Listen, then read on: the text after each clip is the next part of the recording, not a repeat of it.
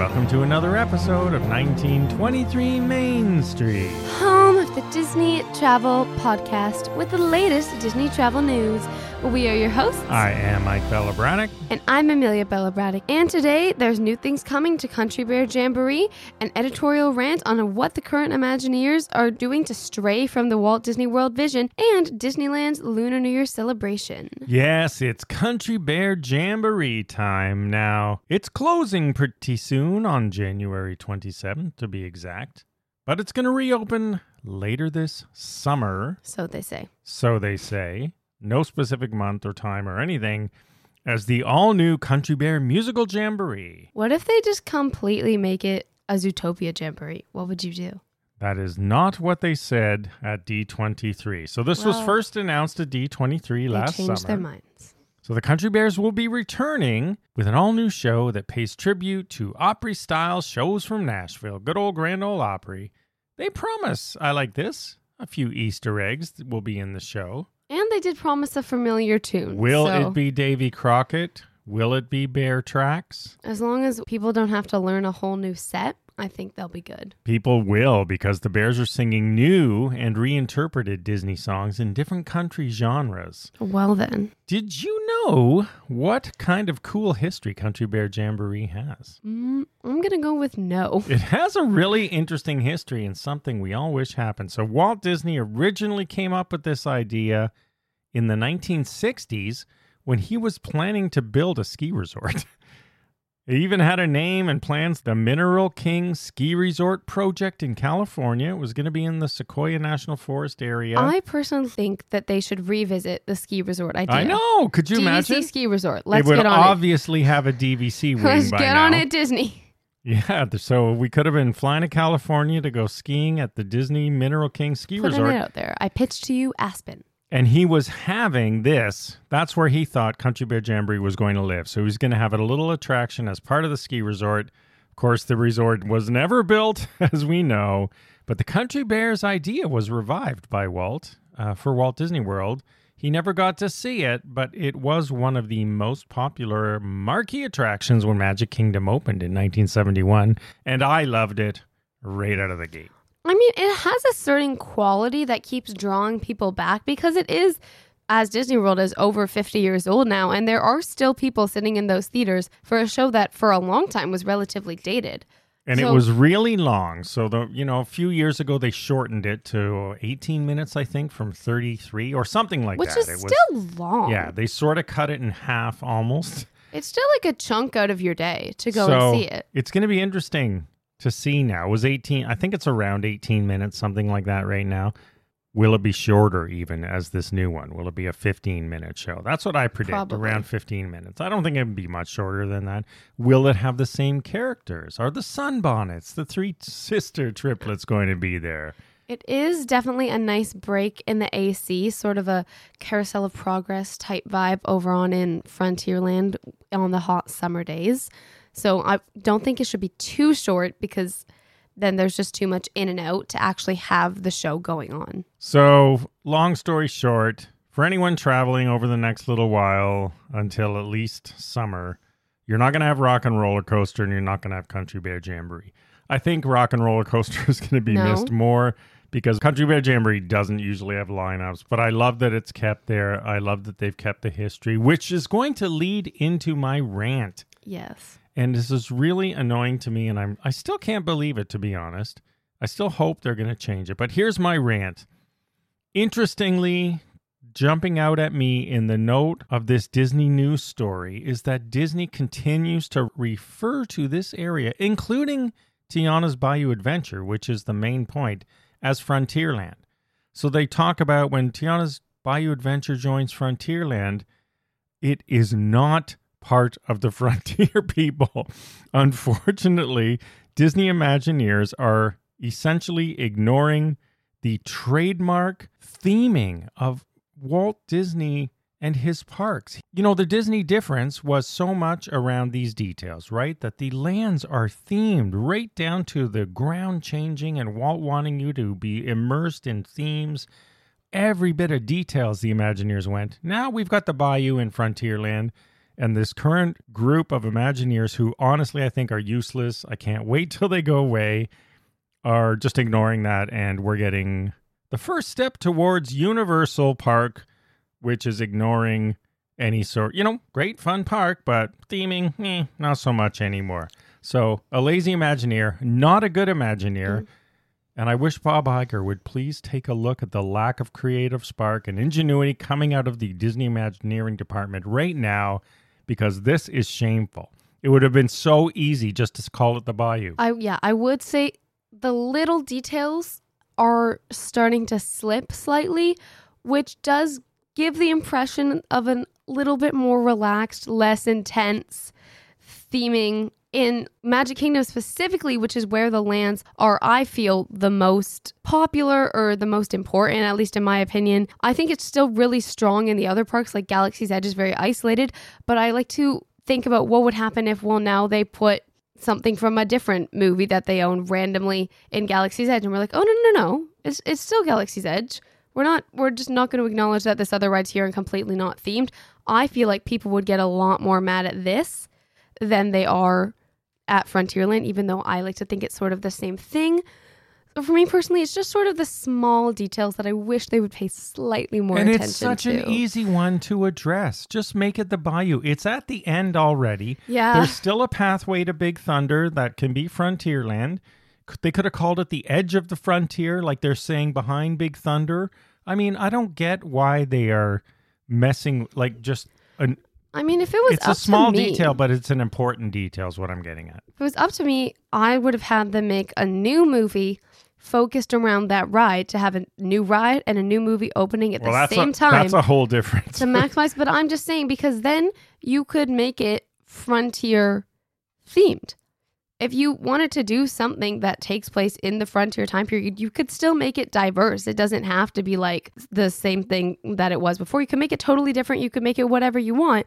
I just think it would fit with the theming a little bit better, or quite simply call it something different. Just don't and yeah, and I I'm gonna head off say it's anybody. Frontierland when it's not. And exactly. And anyone who's going to try to give the argument, well, that was the frontier of that time. Well, then we can have space themed rides in there because that's the next frontier. No, Frontierland in Walt Disney terms is Old West. That's what it is. It is not the new frontiers of under the sea or outer space or saying that the bayou in the 1920s was a new frontier.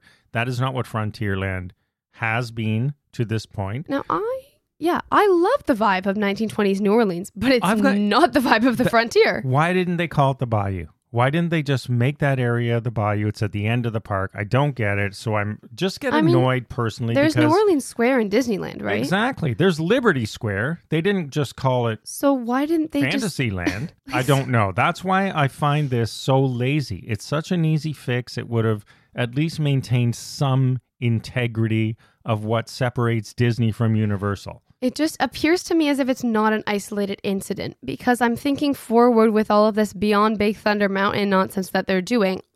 It seems very Pixar related back there, or at least more so animated, at least what they're doing right now. And it kind of worries me that they're making it more California Adventure, Pixar Pier, and less its own world and more the world of their movies, which I understand. They're monopolizing off of their movies, obviously, but I think this is sort of just the first step. So because they're focusing on that, they're not trying to keep intact the integrity of something that will go away in a couple of years, anyways. Yes. So there you have it. That is our rant. and that is the rant. Amelia's tries to pull me back sometimes, but I know it's a small thing, but it's an annoying thing, and I just find these Imagineers lazy. I don't like a lot of the stuff they've done. And this is something they didn't do. It's a minor detail, but for me, that's the problem. Like it would just be, it would just be so easy to not call it that. Just make it the Bayou. It just say a different just say a different word. You don't even have to change the signage. Just call it a different word on whenever you put out the next edition of the map. The only just type thing in the would ha- like the only thing they'd have to change, and maybe not even, depending on how you did it, is the train station. But how easy is it to change the name of that? I mean, it appears to me to be an easy fix. Maybe there's something going on, you know, behind the scenes in the corporate world that I don't know about. Totally possible. But from a consumer standpoint, it appears to be a very easy change, especially when they're redoing the whole ride, anyways. So I still hope that future Imagineers will right this wrong. but uh, I don't know. I'm, I'm not holding out that this group will do it. So that's the rant. Let us know what you think. I'll do a little poll on this this week, whether or not you even care. Who cares? Let Disney become Universal. It's not so much, uh, you know, theming and the details. They don't matter I mean, anymore. Universal has theming. It's just off and on, whereas Disney, for the most part, was consistently well themed and they were really focused on sightlines. So when it sort of slipped, it's not to say that Universal is not themed at all and that it's Six Flags or wherever. Like, No, but Walt Disney created the theme park. He literally literally invented it with Disneyland and he and the whole point of it was this unbending attention to detail. Well, eh, they don't do that anymore. and I think And the- it would have been easy to, so it's lazy. That's why I say it's lazy. It's gonna be the thing with Universal, where, for example, Harry Potter and and you take the train to Hogsmeade to Diagon Alley. All of that is really nicely themed. All of the buildings and the props from the movies look fantastic. But then you're over on, you know, Rip Ride Rockit, or there was the Hulk Smash ride, and it sort of blends together in some areas. So it's just not as consistent as Disney was, and it seems that they're sort of veering towards that direction, which is working. Definitely agree. Okay. Now, to close this out, let's quickly go over to Disneyland's Lunar New Year foodie guide. We're not going to go through the whole thing because I just want to point something else out that will be a props to Disneyland. Last week, we talked about the foodie guide for the Festival of the Arts Festival, which was pretty light and not very compelling. Holy cow, when I look at something that's also a short festival in Disneyland, the Lunar New Year, January 23rd to February 18th, this foodie guide is unbelievable. There is so much new stuff. We can't even remotely come close to talking about it, but we are going to do right now our rapid fire top picks. If you are lucky enough to attend this, here's what we think you should be eating and or drinking because let me tell you, the mocktail and cocktail selections there's are crazy. Lots to choose from for either palette. So definitely check it out if you are there. Well, I'm going to kick it off right now at Prosperity Bow and Buns, the Brewery X Grapefruit Panda Pool Party Bamboo Rice Lager. Definitely a top pick for me to check out at the festival. Then I'm going over to Boardwalk Pizza and Pasta, where there's one I know you love. The bulgogi pizza, which is marinated beef, spicy corn, cheese sauce topped with green onion, and it is available by slice, or you can get the whole thing if you want from January 23rd to 29th. Yeah, can you imagine a marinated beef and spicy corn pizza? I can't wait to try this. Yeah, it has cheese sauce on it, but who cares? That's part of the fun. Over at Lamplight Lounge, there are some spicy dan dan noodles, crispy pork belly, and noodles with spicy Szechuan sauce and more. That is a definite try for me. And while I'm there, I'll pick up the Lunar New Year cocktail, which is Han soju, ancho reyes, and ancho chili liqueur, dragon fruit syrup, lemon juice, mezcal, and firewater bitters with mint. I mean, this just sounds crazy to me. It sounds like a lot of flavor. A lot of flavor, sort of a almost a Mexican Asian mix. So I definitely want to check that out. And then over at Studio Catering, another one I know you will love. The char siu style ribs. Now, these are braised pork ribs with Asian inspired glaze, and it's topped with roasted peanuts and scallions. And it just, from their promotional picture at least, just looks very juicy and well flavored and like something I really want to try. And this is a favorite of ours, you might not remember, but from Skipper Canteen in the Magic Kingdom. So I'm curious to see how this stacks up, if it's better, worse, or similar. Another cocktail over at Craftsman Bar. Now, this, the thing I love, this festival's all Disneyland. I mean, the core of it takes place in California Adventure, but here we are at the Grand Californian with the Moon Dragon cocktail. So premium soju, Saint Germain elderflower liqueur, anything with Saint Germain I like. Hennessy VS, cognac, cherry juice, plum bitters, Luxardo, which is a maraschino cherry liqueur. A lot going on there. Again, these are just sort of flavorful, packed things. I mean, and if you're not interested in the super Asian style, more dish like foods, there's a lot of good snacks also. There's a ton of different churro selections. I mean, personally, the strawberry green Tons of tea churro, churros. which is green tea, cinnamon sugar, dusted with churros, strawberry cream, and freeze dried strawberries. And that's at Terran Treats. But tons of different churros, different little pies, and more finger food things if you're not so much into the dish foods. To check out also. And dish foods, uh, if you want something in downtown Disney, my top pick would be to go to the Naples Restaurant Bar. There's the Banh Mi Pizza, another crazy pizza, Neapolitan dough, mozzarella, marinated pork, pickled Oh, yeah. carrots, and daikon radish, raw jalapeno, cilantro, Vietnamese mayo, chili sauce. This is going to be one fun pizza to try. And then don't forget while you're there, get the Dragon's Breath cocktail, whiskey, again, elderflower liqueur, triple sec, simple syrup, garnished with tangerine, and then smoked.